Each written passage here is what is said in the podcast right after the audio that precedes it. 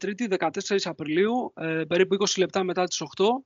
Είναι άλλο ένα επεισόδιο του Red Pointcast και απόψε έχουμε τη μεγάλη χαρά να φιλοξενούμε έναν άνθρωπο μέσα από το χώρο του μπάσκετ, έναν άνθρωπο ο οποίος έχει επιτυχίες και είναι πρόσωπο ε, των ημερών για τις επιτυχίες του μέσα στα γήπεδα, τον προπονητή του Προμηθέα, τον κύριο Μάκη Γιατρά. Καλησπέρα κύριε Γιατρά, σας ευχαριστούμε πάρα πολύ για την τιμή που μας κάνατε να είστε απόψε μαζί μας. Καλησπέρα και εγώ σας ευχαριστώ. Και για μένα είναι τιμή και χαρά να μπορώ να μιλάω για μπάσκετ.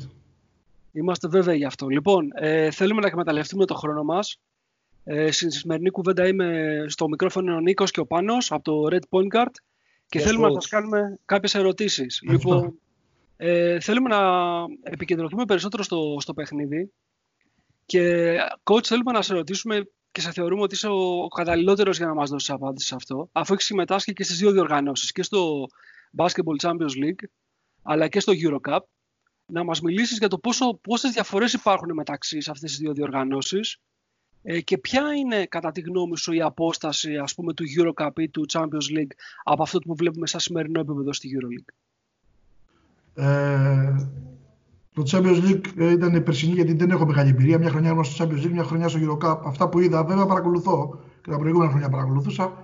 Ξέρω τη δυναμικότητα των ομάδων. Νομίζω ότι το Champions League είναι μια δυνατή διοργάνωση. Το Eurocup αντικειμενικά είναι μια πιο δυνατή διοργάνωση. Με ποια έννοια ότι υπάρχουν μεγαλύτερα budget, υπάρχουν καλές ομάδες, χωρίς να σημαίνει ότι οι ομάδες του Champions League δεν θα μπορούσαν να παίξουν στο Eurocup. Όπως αποδείξαμε, νομίζω και εμείς, που φέτος με την πορεία που κάναμε στο Eurocup ήταν ε, πολύ αξιόλογοι. Φτάσαμε στους 8 και είχαμε πλεονέκτημα έδρας με την Τόβα για να φτάσουμε και στους 4. Ε, δεν υπάρχουν μεγάλες διαφορές. Δεν μπορώ να πω ότι υπάρχουν μεγάλες διαφορές. Αυτό που είδα είναι ότι οι ομάδες είναι πολύ οργανωμένες. Στο Eurocup είναι πιο οργανωμένες. Ε, είναι ο προθάλαμος της Ευρωλίκας και σίγουρα κάποιες ομάδες από το Eurocup θα μπορούσαν να αντιμετωπίσουν και να συναγωνιστούν ομάδες της Ευρωλίγκα. Πιστεύω όμως της δεύτερης ταχύτητα, όχι της πρώτης ταχύτητα.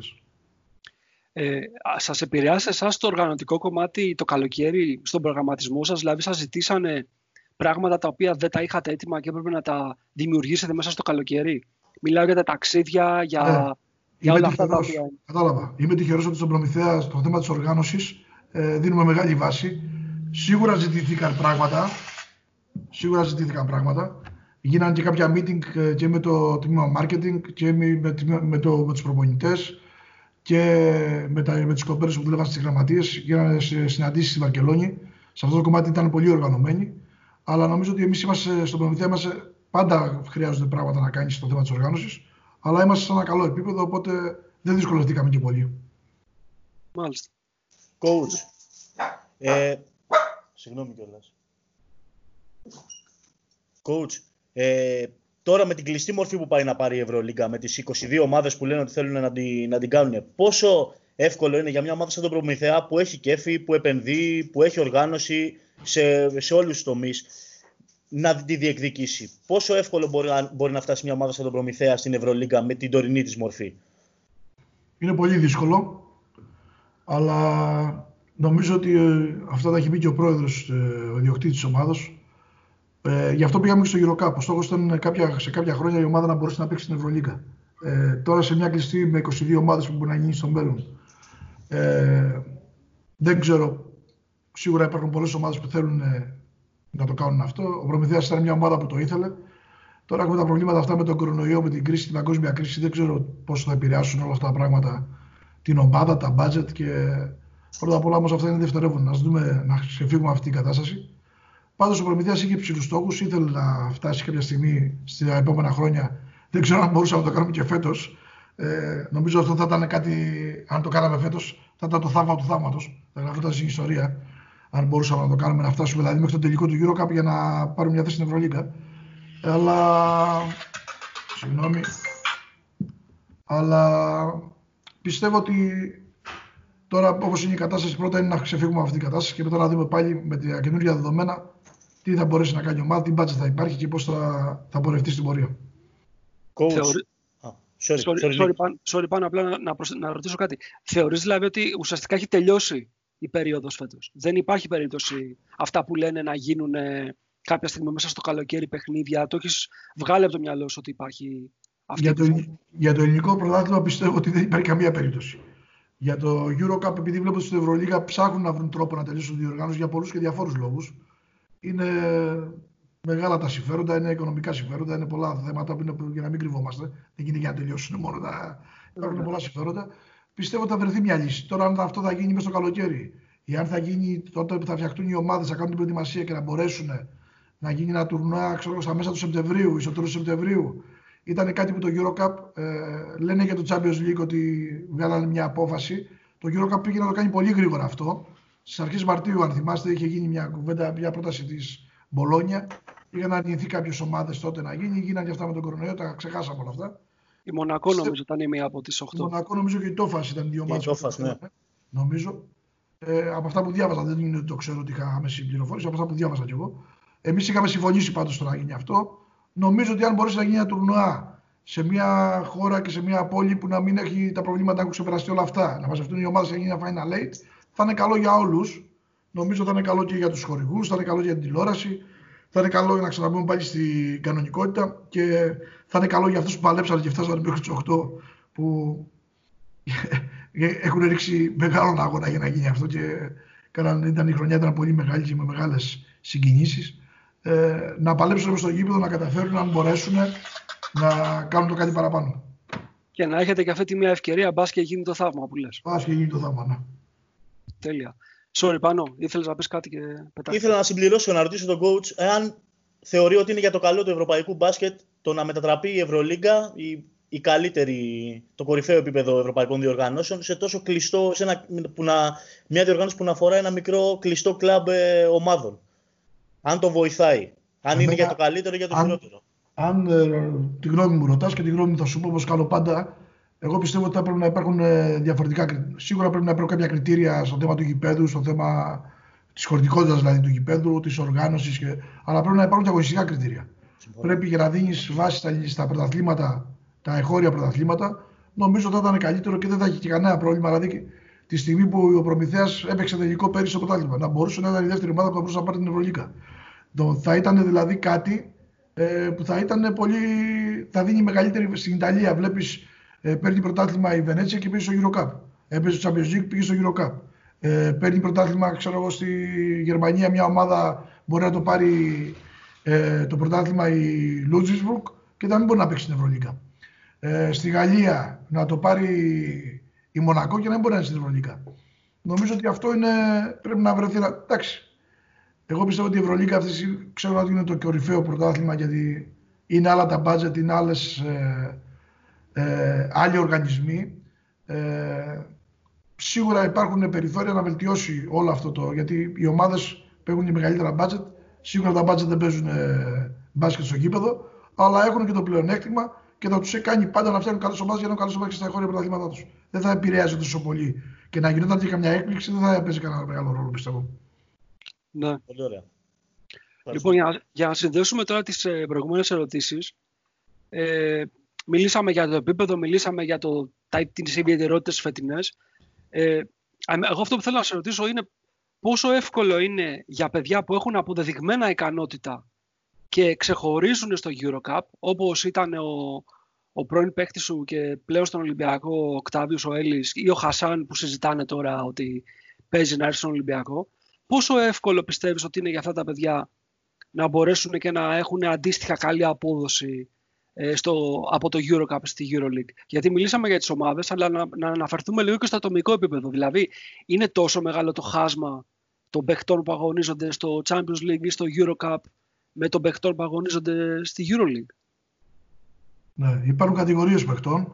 Θα σου πω ότι υπάρχουν παίκτες, μου είπες στο, τον Οκτάβιο στον Έλλης, ο οποίος είναι ένας παίκτης που είναι εξαιρετικός χαρακτήρας και είναι εξαιρετικός παίκτης. Έδειξε με τις εμφανίσεις του και με τα με αυτά που έκανε στο γήπεδο και όχι με λόγια. Να το πω εγώ, λόγια είναι πολύ εύκολο. Έδειξε στο γήπεδο ότι μπορεί να παίξει στο επόμενο επίπεδο και νομίζω εσείς που είσαστε Ολυμπιακοί το είδατε να, να παίζει και να δίνει ε, πραγματικά. Στα μάτια μας έχει βγάλει. Στα πόσα παιχνίδια έπαιξε, ήταν ε, νομίζω καταλητικός στο να αλλάξει και πρόσωπο Ολυμπιακός. Ε, ο Μάρτιν ήταν ένας παίκτης που έπαιζε στη, εγώ τον έπαιξα αντίπαλο με την Παϊρόιτ ε, την προηγούμενη χρονιά. Πήγε στην Πούτουζο, στην Πούτουζος μπορεί να μην πέρασε στους 16 του Eurocup, αλλά ήταν μια πολύ καλή ομάδα. Είναι ένας παίκτης και αυτός με προσόντα. Είναι, άλλο, είναι διαφορετικός παίκτης.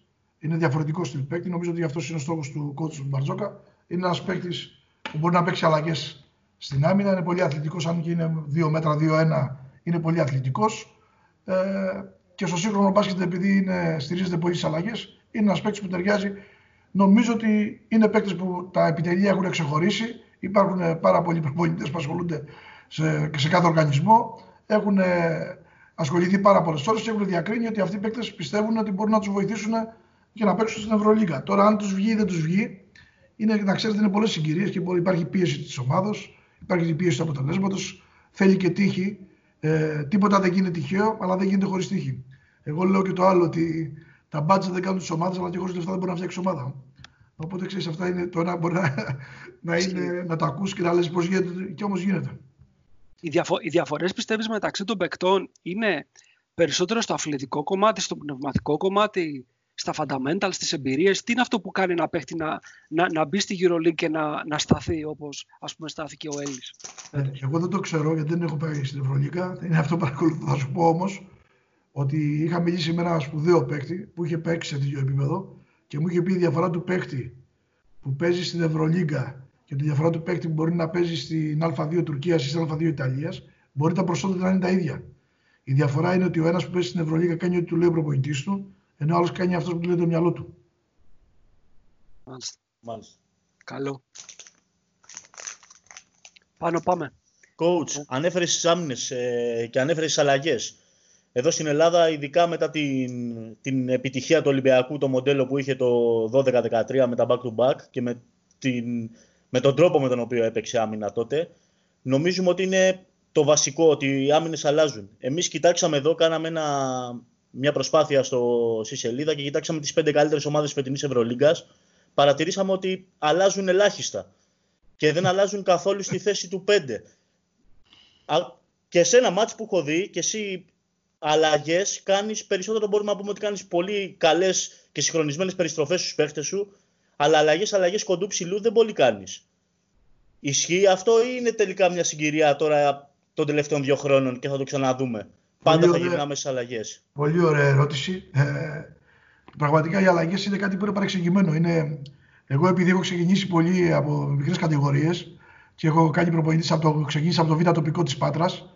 Κάποιες φορές ε, έπαιζα αλλαγές, τριπλές αλλαγές. Με λέγανε στην Αθήνα, με λέγανε ο τριπλής αλλαγής τα οποία αυτά τα είδαμε πολύ πιο, όπως το λένε, αυτό μπορεί να το μάθετε. Ε, τριπλές αλλαγές, τετραπλές αλλαγές. Αλλαγές οι τέσσερι παίκτες από το 1 στο 4 εκτός από το 5 και το 5 αναλόγως τι διαλέγεις. Ε, στις πιο χαμηλές κατηγορίες, επειδή ξέρετε δεν ήταν επαγγελματικό το, ε, οι ομάδες και τα παιδιά μαζευόντουσαν όποτε μπορούσαν να κάνουν τις δουλειές τους, επειδή κάποιες φορές εργόντουσαν 6-7 άτομα, οι αλλαγές ήταν ένας τρόπος, μιλάω τώρα για το 1998, 1999, 2000, για να μπορέσω να έχω μια επικοινωνία με τους παίκτες και να είναι κάτι πιο, πιο εύκολο και να μπορέσω να αντιμετωπίσω χωρίς να μπούμε σε περιστροφές, χωρίς να τους πούμε πώς θα δουλέψει πίσω ζώνη, πώς θα βγούμε στο πρώτο rotation, αν θα κάνουμε next rotation. Δηλαδή πράγματα δεν τα γινόταν θα πει τότε γιατί δεν είχε τον χρόνο, δεν τα είχαν δουλέψει. Δεν μπορεί να τα κάνεις δεν γίνονται μιλητά επειδή τα είπαμε θα τα κάνουμε. Ό,τι ναι. λες πρέπει να τα κάνεις στο γήπεδο. Λοιπόν, δούλεψα πολύ με τις αλλαγές. Ήμουνα νομίζω στις χαμηλότερες κατηγορίες χαρακτηριζόμουν από αυτό. Πραγματικά όμως, ε, όπως είπες, υπάρχουν ομάδες στην Ευρωλίγκα που μπορεί οι τέσσερις να παίζουν αλλαγές, προσπαθούν να βρουν ψηλά γκαρντ, κάνουν και τριπλές αλλαγές. Δηλαδή, το παίκτη που παίρνει το dive, το παίρνει ο παίκτης από την αντίθετη πλευρά, ο παίκτης που, πήρε, παίρνει, που δέχτηκε το screen, παίρνει το παίκτη το άλλο γκαρντ. Ε, όταν υπάρχει mismatch, υπάρχει κατευθείαν να γίνει παγίδα, να το, όταν υπάρχει mismatch, να το παγιδέψει κατευθείαν την baseline. Ε, το μπάσκετ αλλάζει συνέχεια. Το μπάσκετ ε, εξυγχρονίζεται, το μπάσκετ ε, η άμυνα, το να μπορέσεις, επειδή όλα καταλήγουν στο ένα-ένα, το να μπορείς να βρεις παιδιά αθλητικά που να μπορούν να παίξουν υψηλή, να παίξουν ένα άμυνα, είναι μεγάλο πλεονέκτημα. Και επειδή αυτή η ικανότητα έχουν κάποιοι παίκτες, προσπαθούν με αυτόν τον τρόπο να τους κόψουν το, το ISO ε, και να σπάσεις και τα συστήματα των άλλων ομάδων. Δηλαδή, το να τους κάνεις αλλαγές ή με το να παίζεις μαρτουμάν ή να παίζεις μια ματσάπ ζώνη, ε, να ακολουθείς κοψίματα, να μην ακολουθείς κοψίματα, να ακολουθείς από τη δυνατή, να μην ακολουθείς από τη δυνατή, να ακολουθείς μόνο από την αδύνατη. Είναι πολλά πράγματα που ε, είναι ολόκληρο κεφάλαιο για να αναλύσουμε και ο καθένας νομίζω, αν η Real ή Παίζει ρόλο και τι κορμιά έχεις, αν μπορούν οι παίκτες. Δεν είναι να παίζω αλλαγές, γιατί θέλω να παίζω αλλαγές. Δηλαδή η Real με τον Ταβάρες δεν μπορεί να κάνει αλλαγές. Ε, ο Ολυμπιακός με τον Μιλουτίνοφ δεν μπορεί να κάνει αλλαγές. Ο Παναθηναϊκός με τον Παπαγιάννη δεν μπορεί να κάνει αλλαγές. Και όσες φορές. Ε, και άλλες ομάδες. Και όσες φορές προσπαθούν να το κάνουν, έχουν το.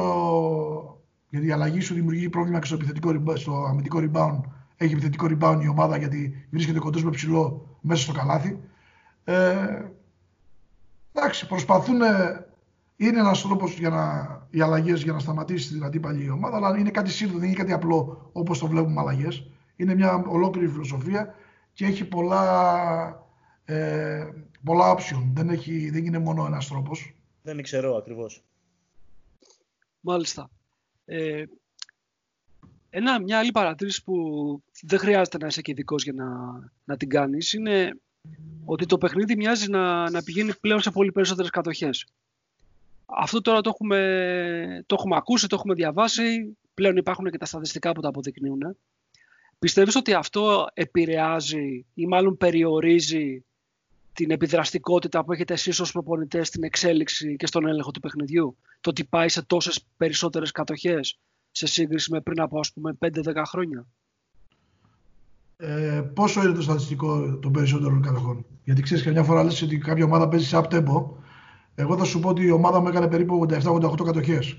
Ε, να έκανε τα προηγούμενα χρόνια, δηλαδή κάποια άλλη ομάδα ή με κάποιον άλλο προπονητή να πήγαινε πιο αργά να κάνει 80.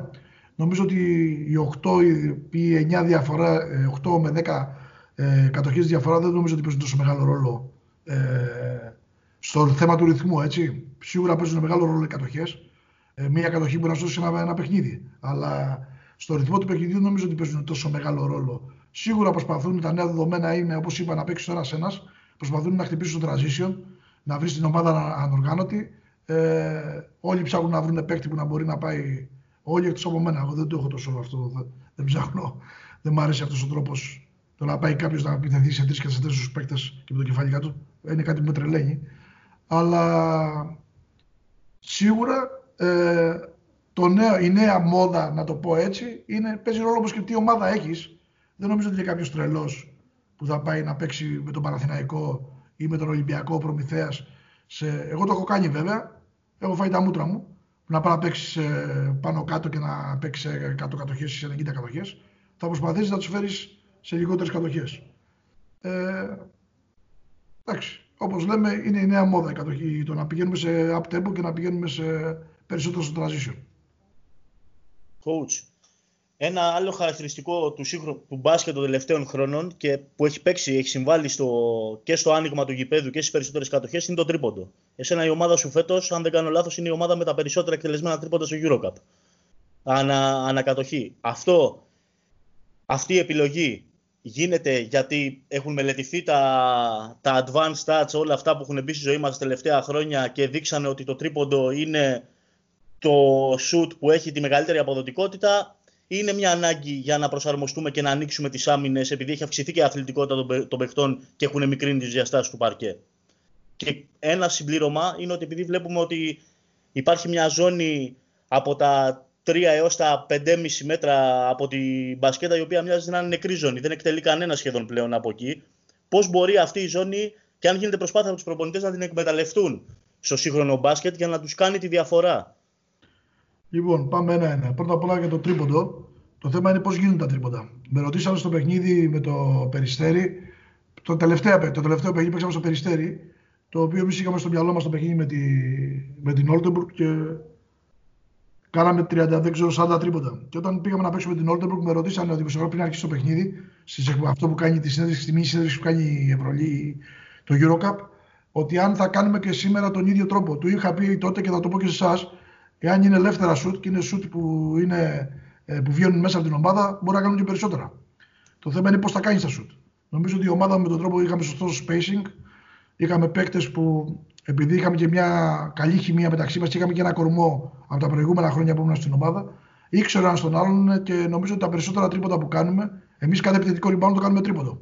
Δηλαδή, γιατί νομίζω ότι είναι η καλύτερη περίπτωση ένας όταν παίρνεις επιθετικό rebound να βρεις ανισορροπία την άμυνα, όταν τη βγάλει έξω την μπάλα και δεν μπορεί να κάνει κατευθείαν καλάθι, είναι ένα τρίποντο ελεύθερο. Και έχεις πάλι επιθετικό rebound, πάλι πιθανότητα για επιθετικό rebound. ε, το διείσδυση πάσα. Είναι μια, πώς το λένε, ε, είναι κάτι που διδάσκεται από τα παιδικά. Είναι κάτι νομίζω που αρέσει κιόλας και στον κόσμο και είναι κάτι που χρειάζεται. Το να μπορείς να τρυπήσεις, να μπορείς να πασάρεις και να κάνεις και την έξτρα πάσα. Το να βάζεις την μπάλα με στο καλάθι. Να αναγκάσεις σε μισμάτ τους άλλους τους αντιπάλους να σου κάνουν παγίδα. Να γίνει πάσα, να γίνει έξτρα πάσα και να κάνει σου του μόνος σου. Νομίζω και έτσι όπως έχει γίνει τώρα το τρίποντο, ε, νομίζω πρέπει να μεγαλώσει η γραμμή γιατί είναι κοντά. το έχουμε φέρει κοντά. Και το σουτάρι με το τρίποντο τώρα αυτή τη στιγμή είναι λες και είναι δίποντο. Δεν πιάνει για τρίποντο. Ε, οπότε εμένα η ομάδα μου μπορεί να σουτάρει πολλά τρίποντα, αλλά νομίζω ότι έπαιζε ωραίο μπάσκετ και το έκανε μέσα δομημένα. Δεν το έκανε Γιούρια ποιο πάρει την μπάλα να την πετάξει. Ε, το ένα κομμάτι αυτό. Το δεύτερο κομμάτι, το πιο δύσκολο σουτ στο μπάσκετ είναι το pull-up. Ε, δηλαδή το σουτ με την τρίπλα. Επειδή οι ομάδες παίζουν κλειστά, είναι όλες jump to the ball, στις, ε, στα 3-5 μέτρα που μου είπες, είναι το πιο δύσκολο να, να επιτεθείς. Γι' αυτό και δεν βλέπεις πολλά σουτ από αυτές. Ε, το αν πρέπει να αλλάξει κάτι, Νομίζω ότι για να αλλάξει θα πρέπει να μεγαλώσει το τρίποντο. Οπότε δεν ξέρω αν θα είναι 3-5 ή 4-6 ή θα είναι σε άλλα μέτρα. Αλλά νομίζω ότι και αυτή την ικανότητα δεν την έχουν πολλοί παίχτε. Το να μπορέσουν. Ξέρω ότι οι άμυνες παίζουν πιο κλειστά και προσπαθούν να προστατεύσουν το καλάθι. Αλλά και πολλοί παίχτε δεν έχουν την ικανότητα αυτή να σου τόρουν με αυτό που κάνει ο Σπανούλης δηλαδή, να σου τάρει μετά από καιρό μετά από τρίπλα. Και άλλοι παίχτε, και ο Λάρκιν και ο Τζέιμς και και... Όλοι, αυτοί, όλοι αυτοί οι οποίοι χαρακτηρίζονται, εντάξει όχι ο Σπανούλης, αλλά οι άλλοι δύο που ανέφερες, οι Σλάσερα, ας πούμε. Αυτοί που έχουν αυτό το χαρακτηριστικό. Ε, σε ό,τι αφορά τους ψηλούς, έχει ανοίξει η κουβέντα κάποια χρόνια με τους mobile center. Τώρα το τελευταίο καιρό βλέπουμε αρκετά έτσι μια επαναφορά στο προσκήνιο από 7 footer. Ε, μάλιστα από τις κινήσεις που μάλλον κάνει ο Μπαρτζόκας καταλαβαίνουμε ότι μάλλον η επιλογή του είναι να πάει σε πιο mobile λογικής ψηλούς. Τελικά υπάρχει τάση; Τι συμβαίνει; Ε, έχει να κάνει με το τι θέλει ο κάθε προπονητής; Ή ακολουθεί ο ένας τον άλλον σε αυτό το, το γαϊτανάκι των επιλογών για να μπορέσεις να ματσάρεις; Θα σου πω, τα είπες μόνος σου, αλλά θα πω κι εγώ. Είναι πώς στηρίζεις την ομάδα. Τι στόχο βάζεις, ποιους έχεις να αντιμετωπίσεις, ε, οι ομάδες που, έχουν, που παίζουν Ευρωλίγα και έχουν στόχους για να μπουν στο Final 8 της Ευρωλίγα και να πάνε και στο Final 4, νομίζω ότι πρέπει να έχουν ε, και το τρίο, τριών ειδών. Ε, πρέπει να έχουν έναν παίκτη που να μπορεί να παίξει αλλαγές, να είναι ο παίκτης ο οποίος στο στυλ του Χάινς, ε, ο, ο ψηλός τσέπης που λέμε, ότι να είναι ε, πιο undersize ε, πεντάρι. Θα υπάρχει ο Έλλης, ο οποίος ε, είναι ο παίκτης ο οποίος θα, θα είναι rim protector, θα είναι, θα είναι πάνω από το καλάθι, θα πηδήξει να κόψει, θα του πετάξει την μπάλα και θα κάνει και δύο καρφώματα μέσα στο παιχνίδι. Θα, ε, την ώρα που θα παίξει η άμυνα 2-2, που δεν θα κλείσει, που δεν θα δώσει βοήθειες γιατί έχεις ένα καλό σου στην άλλη πλευρά. Και θα υπάρχει και ο δεινόσαυρος, ο παίκτης που θα πρέπει να αντιμετωπίσει τον Ταβάρες, που θα πρέπει να αντιμετωπίσει τον Παπαγιάννη, που θα πρέπει να αντιμετωπίσει τον Γκούσμπιτ, τον δεν θυμάμαι τώρα ποιον άλλον. Ε, ε, οπότε οι, οι ομάδες που χτίζουν, νομίζω ότι έχουν τρεις, τριών ειδών ε, ε, center και νομίζω ότι οι ομάδες που έχουν στόχους στην Ευρωλίγα αυτό έχουν τους τρεις. Ευχαριστώ πολύ, Κότς. Αυτό ήταν για κάτι που συζητάμε εδώ πέρα μεταξύ μας με τα παιδιά. Ναι. Ε, Πανώ, έχουμε άλλες δύο ερωτήσεις και έχουμε και άλλα που έχουμε backup, οπότε τις κάνουμε γρήγορα και να πάμε να, να βγάλουμε όσους περισσότερες μπορούμε, όσο τόσο χρόνο μας έχει απομείνει. Coach, εγώ θα σας ξαναγυρίσω στους κοντούς, γιατί έχω αναπτύξει μια θεωρία και διαφωνούμε εδώ με τα παιδιά. Τους λέω ότι η assist είναι, ξερή assist είναι ένα υπερτιμημένο στατιστικό δεδομένο. Ε, προχθές ο coach Ιτούδης ανέφερε και κατέταξε στους δημιουργούς και, ε, και τα παιδιά σαν τον James, τον Larkin, τα παιδιά που μπορούν να δημιουργήσουν το δικό του shoot. Αυτό το δύσκολο shoot που είπες και εσύ, το pull-up. Ναι. Ε, πλέον ο όρος playmaker ευδοκιμεί στο σύγχρονο μπάσκετ με την παλιά κλασική έννοια ή πάμε σε πιο κόμπο κοντούς οι οποίοι να μπορούν να λειτουργήσουν και λίγο αυτόνομα για να, σε, για να αντέξει το άιζο παιχνίδι που όπως είπες και εσύ στην αρχή εκεί πηγαίνει πλέον σχεδόν μία στις δύο κατοχές. Αναγκάζει και η άμυνα να πας εκεί έτσι κι αλλιώς με τις αλλαγές, αναγκάζει να πας αυτό. Ε, πρώτα απ' όλα και τις assist ο τρόπο που δεν μου αρέσει εγώ επειδή είμαι, είμαι 48 χρονών, ο τρόπο που καταγράφονται οι assist δεν είναι όπω είναι ο παλιό τρόπο. Ε, παλιά ήταν ότι οι assist ήταν παρεβάλλε. Τώρα assist Μπορεί να πάει να σου φύγει μπάλα, να κάνεις μια πάσα σκοτωμένη, να βρεθεί ένας στο τρίπο να την πετάξει την μπάλα, να μπει μέσα η μπάλα, assist. Ε, σίγουρα το, το μπάσκετ και αυτός που μπορεί να το κάνει μόνος του και να το δημιουργήσει μόνος του, ε, γι' αυτό λέμε άιζο παιχνίδι. Δεν μπορώ να την περάσω να τα πω εγώ ότι όχι διαφωνώ με τον κότσι του, αλλά όχι, δεν μπορούμε να πούμε ότι αυτός είναι ένας παίκτης που δημιουργεί τον εαυτό του. Είναι ένας παίκτης που τον χρειάζεται όλες οι ομάδες. Θέλουν να έχουν ένα παίκτη τέτοιον μες στην ομάδα. Αν μπορούν να έχουν και παραπέρα και, και περισσότερους ακόμα καλύτερα, αρκεί μέσα, όλο αυτό να γίνεται μέσα από την ομάδα. Και να μην είναι δώστε μου την μπάλα, κάντε τέσσερις στην άκρη, οι τέσσερις να κοιτάνε και ο ένας να παίζει. Νομίζω ότι αυτό δεν το θέλει κανένας. Και αυτό θέλει η προπόνηση και αυτό θέλει. Ε, όσον αφορά τα κόμπο, και αυτό είναι νέα μόδα. Ψάχνουν να βρουν όλοι οι παίκτες, όπως είπα, περισσότερο που να, είναι στο, να παίζουν στο ένα-ένα, που να μπορούν να τρυπήσουν το καλάθι. Εμένα μου αρέσει, είμαι πιο κλασικός, είμαι πιο. και νομίζω ότι ο Χολ ήταν ένας τέτοιος παίκτης. Ε, είναι ο παίκτης που μπορεί να δημιουργήσει ε, για την ομάδα. Ένας παίκτης που πρώτα θα κοιτάξει, για μένα ο Playmaker είναι ο πρώτος, πρώτα θα κοιτάξει πώς θα στήσει την ομάδα και πώς θα κάνει χαρούμενους τους συμπαίκτες του και μετά να κοιτάξει για τον εαυτό του. Είχες δοκιμάσει όμως και με τον Λάρι, αν, αν δεν κάνω λάθος. Ο οποίος ήταν λίγο περισσότερο παίκτης του iso. Με τον Λάρι, νομίζω. Λάρι δεν τον έλεγαν. Έναν με, με μακρύ μου. Λόρι. Ε, ο οποίος όμως και αυτός δεν έπαιρνε την μπάλα και επιτεθόταν έτσι σαν τυφλά. Ε, τον έβγαζε μετά από περιστροφή για να, για να επιτεθεί να πάει στο ένας με έναν. Αυτό ήταν το πρόβλημά μου, γι' αυτό και ο Λόουρι έφυγε από την ομάδα και τον άλλαξα. ο, ο, Λόουρι, ήταν πάρα, πάρα πολύ καλός παίκτης. Δεν είχε κανένα παράπονο. Απλώς επειδή ήταν ένας παίκτης που έπαιζε με το ένστικτο, έτσι είχε μάθει να παίζει. Εγώ προσπάθησα, νόμιζα ότι θα μπορούσα να τον αντιθασέψω και με την καλή έννοια. Έτσι, ήταν ένα εξαιρετικό παιδί, δεν δημιούργησε το παραμικρό πρόβλημα. Η ατυχία ήταν ότι ήρθε τραυματίας, είχε ένα πρόβλημα στον Αστράγαλο και ένα πρόβλημα στον Αντίχειρα. Ε, τον εκράτησα στην προετοιμασία, τον επίστεψα. Είχε πολύ καλό άιζο παιχνίδι, μπορούσε να παίξει το ένα-ένα. Εγώ ήθελα αυτό να το κάνει μέσα από την ομάδα. Ήταν κάποιες φορές που τρελαινόταν και πήγαινε ένα στους τέσσερις να βάλει ένα στους πέντε να βάλει καλάθι. Αυτό με τρέλαινε. Και γι' αυτό δεν μπορούσαμε να συνεργαστούμε και συνέχεια. και όπως είπα, περισσότερο είναι το πρόβλημα δικό μου, ότι δεν μου ταιριάζουν τόσο τέτοιοι παίχτε. Ε, θα σου πω ένα παράδειγμα. Είχε έρθει ο Πράδερ, ο οποίος τον είχα φέρει από την Αυστραλία και την επόμενη χρονιά πήγε στην Κίμη και αλλά χτύπησε και δεν έπαιξε στην Ευρωλίγκα. Ο οποίος ήταν πολύ καλός στο Άγιο παιχνίδι, αλλά όλα το, τα κάνει μέσα από την ομάδα. Ε, δεν ξέρω αν το θυμάστε. Ναι, ναι. Ήταν ένα, ένα, ένα διαρροτριάρι, δεν ήταν playmaker, διαρροτριάρι, αλλά ήταν ένας παίκτης ο οποίος ό,τι έκανε το έκανε μέσα από την ομάδα. Γενικά στο, στο ελληνικό μπάσκετ βλέπουμε ε, πολλ, πολλούς κοντούς που είναι ψηλά παιδιά αλλά είναι σε λογική pass first. Ε, τουλάχιστον με αυτούς έχουμε μεγαλώσει και ήταν και τα ιδάλματα των περισσότερων από εμάς. Ο Παπαλουκάς, ο Διαμαντίβης και έχουν υπάρξει και άλλα ονόματα. Ε, είτε είναι παίχτες οι οποίοι πιέζουν πολύ την μπάλα ε, και αυτό το οποίο κάνουν είναι να διασφαλίσουν ότι θα κατέβει η μπάλα, θα περάσει στο κέντρο και θα πάει σωστά για να γίνει εισαγωγική πάσα χωρίς να κάνουν λάθος. Ε, αυτό είναι ε, της φυλής μας. Είναι της διαδικασίας ε, προετοιμασίας των παικτών από τις ακαδημίες. Είναι από τις εικόνες που έχουν αυτά τα παιδιά. Πώς έχει βγει αυτό το πράγμα; Κοίτα, νομίζω ότι υπάρχει ταλέντο. Σίγουρα το, νομίζω το ελληνικό μπάσκετ βγήκαν κάποιοι παίκτες όπως είπατε που ήταν ε, παγκοσμίου, δεν ήταν ελληνικό μπάσκετ, ήταν παγκοσμίου επίπεδο. Ήταν παίκτες οι οποίοι ήταν, είναι στη μεικτή κόσμου, είναι στους καλύτερους παίκτες της Ευρωλίγκας. Ε, νομίζω ότι έχουμε αγχώσει πάρα πολύ τα παιδιά το να τους λέμε ότι θα ψάξουμε να βρούμε τον νέο Διαμαντίδη, τον νέο Παπαλουκά, τον νέο Αντικούδη, τον νέο Τσατσαρί, τον νέο Σπανούλη, τον νέο. Νομίζω ότι τους έχουμε αγχώσει. Ο καθένας. Ε, υπάρχουν παιδιά με ταλέντο, σίγουρα υπάρχουν παιδιά με ταλέντο. Ε, μπορεί να μην είναι στο επίπεδο αυτό.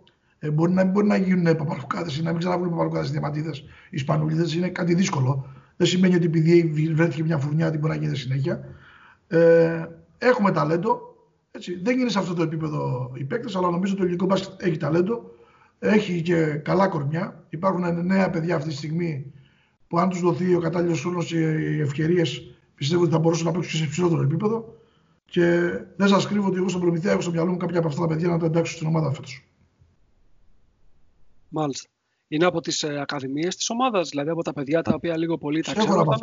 Ξέρω από αυτό. Αυτό το κάνουμε κάθε χρόνο. Κάποια παιδιά που υπάρχουν που είναι 19, 20, 21 χρονών, που είναι παιδιά με ταλέντο, που είναι παιδιά που ήταν σε ομάδα αλλά δεν, στόχος μου θα είναι φέτος και λίγο μεγαλύτερη, που πιστεύω ότι έχουν ταλέντο, ότι θα προσπαθήσω. Θα προσπαθήσω. Θα θέλω να συνεργαστώ και να τους φέρω στο προμηθεία γιατί πιστεύω ότι η ομάδα μου είναι και το κλίμα της. Καμιά φορά λέει μια ομάδα πετυχαίνει, λέει για να πετύχει δεν είναι μόνο αν είσαι καλός προπονητής, αν υπάρχει καλός staff, υπάρχει καλός γυμναστής. Έχει να κάνει και με το κλίμα. Και το κλίμα δεν είναι με τα μπέλια, είναι με το πώς συνεργάζονται ένας με τον άλλον, τι πίεση υπάρχει στην ομάδα. Αν σε κάποιο άτυχο αποτέλεσμα, σε, κάποιο, ε, σε κάποια ήττα ή σε κάποια στραβή, πώς συμπεριφέρονται οι άνθρωποι που είναι μέσα στην ομάδα. Οπότε νομίζω ότι υπάρχουν στον προμηθεία υπάρχουν τα εχέγγυα για κάποιους παίκτες να δείξουν τον εαυτό και δεν είναι τυχαίο ότι κάποιοι που έχουν παίξει, που έχουν έρθει στην ομάδα, όχι κάποιοι, οι περισσότεροι, έχουν ε, κάνει και ένα βήμα παραπέρα και έχουν την καριέρα τους την έχουν εκτοξεύσει και οικονομικά και σε επίπεδο. Ναι. Σε, σε ό,τι αφορά όμως το, αυτό το μπασκετικό μας DNA, το, αυτό που βγάζουμε παικτικά σε αυτή τη θέση, ειδικά στους κοντούς, ε, είναι αποτέλεσμα ταλέντου περισσότερο ή κατεύθυνσης από τους προπονητές στις κρίσιμες ηλικίε πρέπει να τα αναπτύξουν αυτά που πρέπει να αναπτύξουν οι παίκτες. Ε, παίζουμε ένα παράδειγμα παίκτη από αυτούς που νομίζεις. Για να σου πω κι εγώ, ε, ο Σπανούλης παίζει ακόμα, ο Ζήσης παίζει ακόμα. Ε, ε νομίζω ότι η νέα γενιά των παιχτών είναι, ο Γκίκας ήταν ένας παίκτης ο οποίος ε, και στον Προμηθέα και φέτος είναι βέβαια ήταν άτυχος φέτος με τον τραυματισμό του έδειξε ότι έχει τα, τα προσόντα και μπορεί, που είναι και νέος. Είναι 30 χρονών, έτσι δεν είναι νέος. Ε, ο Κατσίβελης είναι ένας παίκτης που έχει δείξει, έχει κάνει κάποια καριέρα, έχει περάσει από το Ολυμπιακό, έχει πάει στον ΜΠΑΚ, έχει πάει στο εξωτερικό, έχει πάει στην ΑΕΚ. Τον είχαμε και εμεί εδώ στον Προμηθέα δύο χρόνια. Ε, υπάρχουν πιο μικροί παίκτες.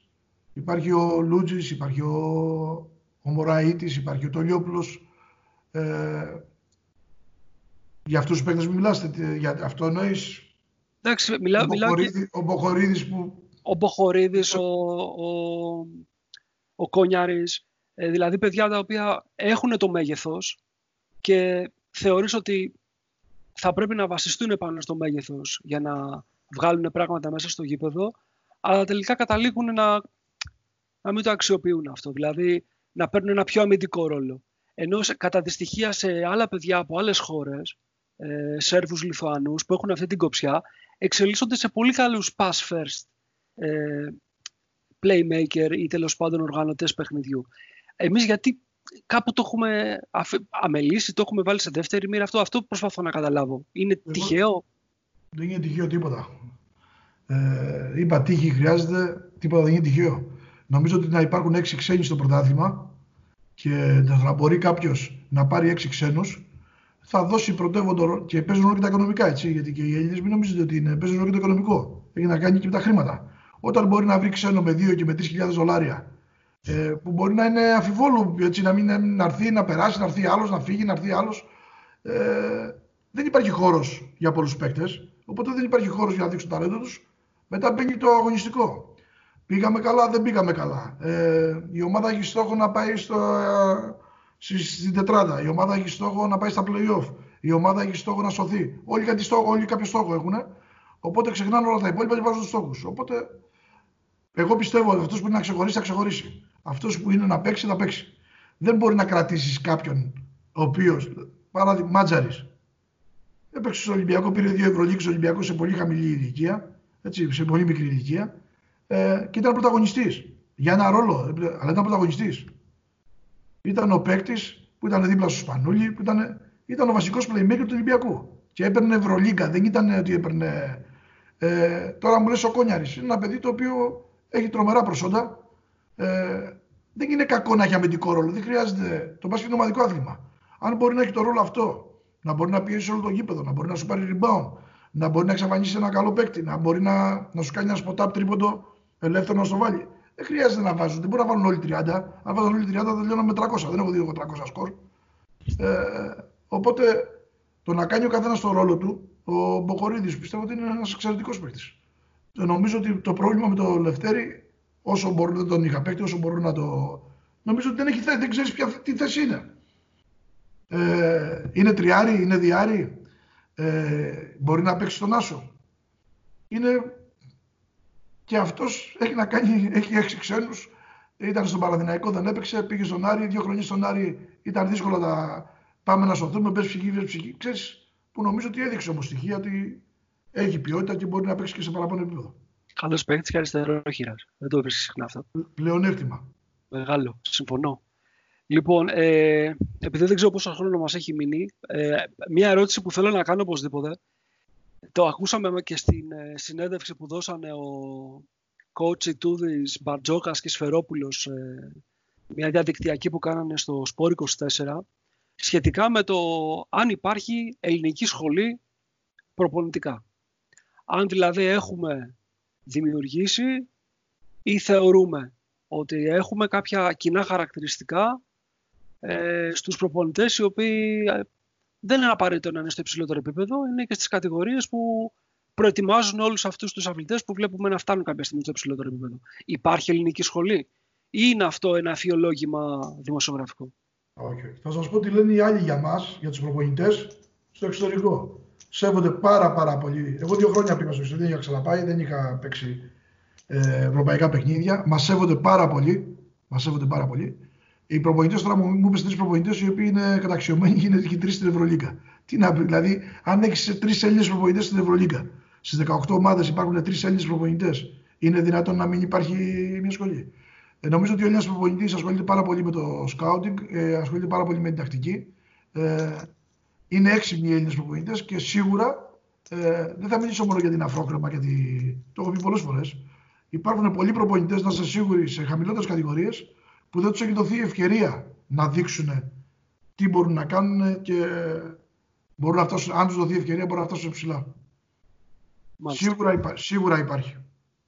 Άρα δηλαδή το, η έννοια σχολή είναι στο, στο mentality ας πούμε ε, και στις εικόνες που έχουμε αναπτύξει τόσα χρόνια βλέποντας τις επιτυχίες και δουλεύοντας ο ένας δίπλα σε ανθρώπους που γνωρίζουν ή γνώριζαν στο παρελθόν με τις δουλειές που κάνανε πώς να κερδίσουν και πώς να φέρουν αποτελέσματα. Νομίζω ότι ο Έλληνας είναι έξυπνος σαν λαός γενικά.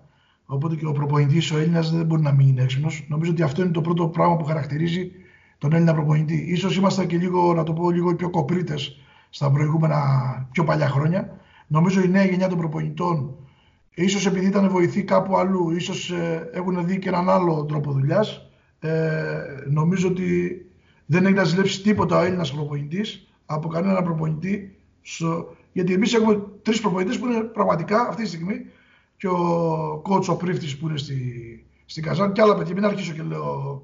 Και κάθε χρόνο βλέπετε, κάθε χρόνο, ε, ο κότσο Χριστόπουλος στην Κίνα ε, σε τόπο ομάδες, ο κότσο Μανουσέλης, ο Γιάννης ο Καστρίτης τώρα, ο Δέδας ε, χρόνια, ο Στέφανος ο Δέδας ε, που έφυγε από τον Ολυμπιακό, πήγε στο.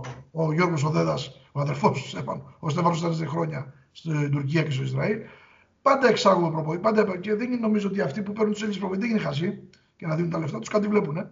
Σίγουρα κάτι έχει ο Έλληνας προπονητής και νομίζω ότι το πρώτο που έχει είναι ότι είναι έξυπνος και ασχολείται πολύ με την τακτική. Μάλιστα. Πάνω, έχεις κάποια τελευταία ερώτηση πριν ε, πάμε περάσουμε σιγά σιγά στο, στο κλείσιμο της κουβέντας μας με τον. Μια, ε, τελευταία, μια ερώτηση θα ήθελα να κάνω στον coach είναι για τη θέση του small forward. Βλέπουμε ότι υπάρχει μια έλλειψη καθαρών small forward στη, στην Ευρώπη και πλέον πάνε εκεί πέρα οι περισσότεροι προπονητές τουλάχιστον σε παιδιά που είναι guard forwards. Παιδιά που να μπορούν να, να μπορούν να λειτουργήσουν και με την μπάλα στα χέρια και να δώσουν μια έξτρα δημιουργία έστω και μετά από ένα απλό screen όταν η μπάλα πάει, πάει στο πλάι. Ε, σε αυτό παίζει ρόλο η, και οι προσαρμογές και η ένταση που έχει μπει στην άμυνα ή είναι κάτι που θα αλλάξει και θα επιστρέψουν πάλι ε, μεγάλα κορμιά που θα κάνουν συγκεκριμένους ρόλους και θα καλύπτουν κυρίως τις θέσεις των δύο forward και να μην πάνε σε πιο χαμηλά. Κατάλαβα. Επανέρχομαι πάλι ότι όπως μιλήσαμε για τους ψηλούς χρειάζεται τα πάντα στην ομάδα. Χρειάζεται και το, το τριάρι που μπορεί να είναι 2-2-2-3-2-4. Εγώ θα σας πω ένα παίκτη το οποίο δεν, ε, δεν το κάνω, δεν μου αρέσει να μιλάω για παίκτες μου, αλλά υπάρχει αυτή τη στιγμή ένα παιδί που είναι 2003, λέγεται Λευτέρη Ματζούκας. Ε, καλά, το ξέρω. Ναι. Και νομίζω ότι, νομίζω ότι θα είναι ό,τι πιο σύγχρονο θα υπάρχει στη θέση αυτή. Αλλά μην λέμε μεγάλα λόγια γιατί δεν χρειάζεται να, να, το, να το πάρουμε τα μυαλά αέρα. Είναι ένα παιδί που δουλεύει πάρα πολύ. Είναι αυτή τη στιγμή είναι 2-7-2-8. Ο τρόπος που γυρίζεται την μπάλα, ο τρόπος που δουλεύει, το έχει δουλεύει στο σώμα του. Θα το δείτε πρώτα Θεός την επόμενη χρονιά και δεν θα πιστεύετε στα μάτια σας. Ε, χρειάζονται τα πάντα. Χρειάζεται και το Παπα-Νικολάου, ο οποίος το τριάρι για μένα το σύγχρονο τριάρι πρέπει να έχει rebound. Πρέπει να μπορεί να παίξει άμυνα, να μπορεί να παίξει αλλαγές, να φυλάξει και τον Άσο και στο 5. Ναι. Ε, θα πρέπει να μπορεί να πάει στο δικό rebound, θα πρέπει να έχει spot up shoot, πρέπει να είναι δολοφόνος. Δηλαδή να σου κάνει 40 με 40, 40 plus για να, ε, και να μπορεί να τρέξει το γήπεδο. Αν έχει και ένας ένας, δηλαδή είναι και ένας ένας, νομίζω είναι το τέλειο. Είναι το... Αλλά υπάρχει και η τάση το να παίζουμε με τρία γκαρντ. Δηλαδή, να σου πω για την ομάδα μου. Λίποβι. Ναι, 2-1. Ο οποίος παίζει 3, 2, 4 και 1. Και έχεις από πίσω και τον Κασελάκη, ο οποίος παίζει περισσότερο με πλάτη. Μπορεί να παίξει, μπορεί να παίξει 4. Τρία με πλάτη, έχει μισμάτου με όλα τα τριάρια. Όχι στην Ελλάδα. Δεν ναι, μιλάω ναι. τώρα με Πανικολάου και με Πάπα Πέτρου. Λέω με όλα. Έχει. Μπορεί, εγώ, υπήρχαν παιχνίδια που το έβαλα και στο 2. Μιλάω μόνο για. Σαλούστρο, μιλάω μόνο για το. Ο Χρήστος που πέρασε από την ομάδα μας. 2, 3, 4. Μπορεί να παίξει για τις τρεις θέσεις. Αυτό είναι το σύγχρονο. Ε, αν μπορεί να παίξει επικαιρό, δηλαδή να έχεις το λίπο βιτριάρι, να είναι 2-1, που να μπορεί να σου παίξει επικαιρό. Και ιδίω οι παίκτε μπορεί να παίξουν ε, να αλλάζουν το 3 με το 5, μπορεί να μην αλλάζουν από το 1 στο 5, ναι, να αλλάζει ναι. το 3 με το 5. Και να μπορείς να, να παίξεις ένα side pick and roll, να τον οδηγήσει αλλαγή και να βάζεις το Λίποβι να παίξει το πεντάρι ένα-ένα, νομίζω είναι πληροθύμα μεγάλο.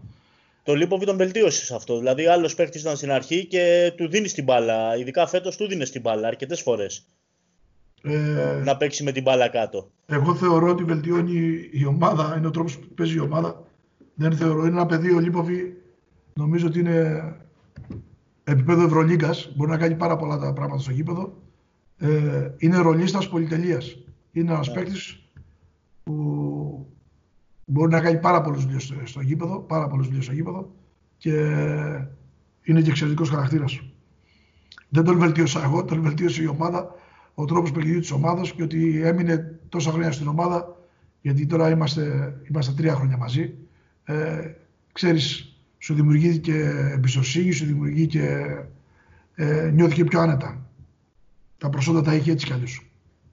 Εντάξει. Δεν είναι λοιπόν- εύκολο. Δεν είναι εύκολο αυτό που έχει κάνει όμως. Δεν είναι κι άλλοι σε ανάλογα καλά περιβάλλοντα δεν έχουν βελτιωθεί τόσο. Εμείς έχουμε το καλό ότι οι παίχτε, ε, γιατί μιλάω εγώ, βγαίνω εγώ στη δημοσιότητα, λένε ο γιατράς. Δεν είναι ο γιατράς. Ο Γιατράς είναι ένα κομμάτι, έχω ένα ποσοστό. Ε, υπάρχουν παιδιά στο staff και ο Κώστας Ντούβας και ο Αλέξανδρος Βελισσαράκος. Φέτος είχαμε και τον το Πέτροβιτς, ε, ένα παιδί που δούλευε στην ατομική τεχνική. Πέρυσι είμαστε μαζί με τον Γιάννη Ελευθεριάδη τα δύο προηγούμενα χρόνια. Ε, υπάρχουν παιδιά που δουλεύουν πολλές ώρες, υπάρχουν παιδιά που δουλεύουν και στο ατομικό επίπεδο.